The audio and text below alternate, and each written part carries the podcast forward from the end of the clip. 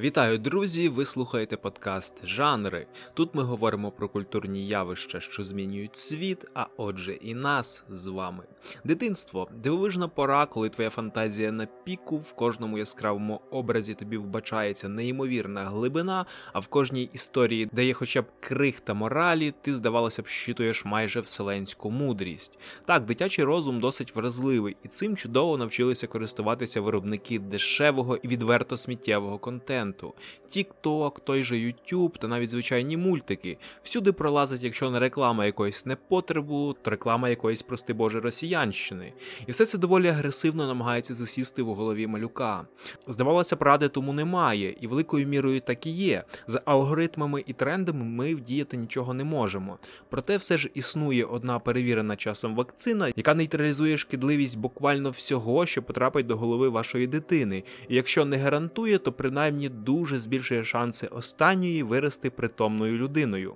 Довго гадати не потрібно, все доволі просто. Це книги. Є чудовий різновид дитячої літератури, яка, по-перше, дійсно цікава, по-друге, насичує дитину образами та ідеями, що закладуть свої цеглинки в фундаменті розуміння добра і зла. Далеко шукати такі твори не потрібно, майже одразу на думку спадають Гаррі Поттер, Хроніки Нарнії, Гобіт чи Аліса в Дивокраї. За бажанням список можна продовжити до сотні позицій. Власне, сьогодні ми поговоримо про ще одну таку книгу, яка поки лише набирає популярності та однозначно триматиме увагу дитини аж до останньої сторінки. Мова йде про книгу Кірана Ларвуда Легенда про Поткіна Одновухого. Ми обговоримо концепт та сюжет, всі її фішки та недоліки. Отож, приготуйтесь до культурологічних теревень, бо ми починаємо. А почнемо ми з огляду загального концепту. Отож, нам пропонується абсолютно фентезійний світ у середньовічному сеттингу, де домінуючим видом, як виявилось, є кролі, тобто антропоморфні кролі, які будують собі підземні міста нори, мають власні мови та релігії, і взагалі завели собі доволі багату культуру. Проте все ж одну особливість цей концепт має. З деяких натяків автора ми розуміємо, що все це не казковий світ. Насправді у ньому раніше жили люди, і домінуючим видом відповідно були вони. Та з невідомих нам причин вони раптом вимерли і естафету підхопили кролі. Як вони еволюціонували, природньо чи ні, цього ми не знаємо, і точно не знаємо, чого серед тварин тільки вони еволюціонували. То ми бачимо, що творі саме кролі представляють розумне життя на землі. Якщо ви любите наукову фантастику, то певна річ вам спаде на думку спорідненість цієї історії сюжетом планети Мауп. І ви не помилитесь, бо дійсно спільних моментів таки багато. Тепер перейдімо до сюжету. В його центрі ми бачимо сина ватажка однієї з кролячих нір міст Поткіна, який, користуючись соціальним становищем, не впускає можливості побайдикувати і, взагалі, всіляко уникає найменшої відповідальності. На початку історії він, до речі, все ще має два вуха, які ретельно оберігає від халеп. Та одного разу на його дім нападає загін загадкових закутих в залізо гормів, що давно наводять жах на місцевих жителів. Поткіну його сестрі та молодшому братові вдається втекти, прихопивши з собою один з древніх магічних артефактів, на який, власне, й полюють лиходії. Отож тепер трійця кроленят стає здобичю, посліду якої постійно йде ще небачений до цього ворог.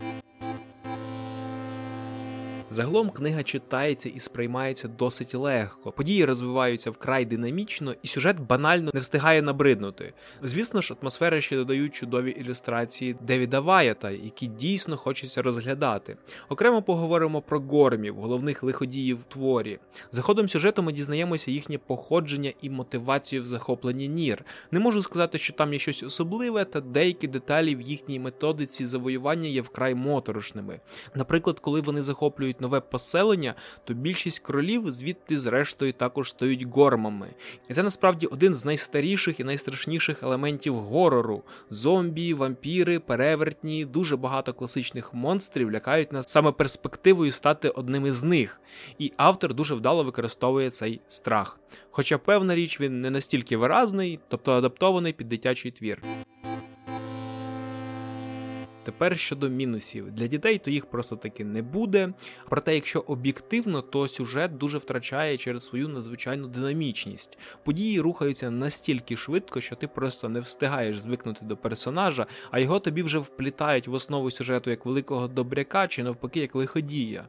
Також особисто мені не сподобалася кінцівка, оскільки вона вийшла не зовсім плавною і, як на мене, нелогічною. Тобто, ось всю книгу головні герої тікають лише від кількох гормів, а вже майже в кінці книги нападають на цілий їхній табір. Звісно, сюжетно це пояснюється, але як на мене, це абсолютно безглуздо. Певна річ, всі ці зауваження мають сенс, якщо ви дорослий. Діти, скоріше всього, цього і не помітять.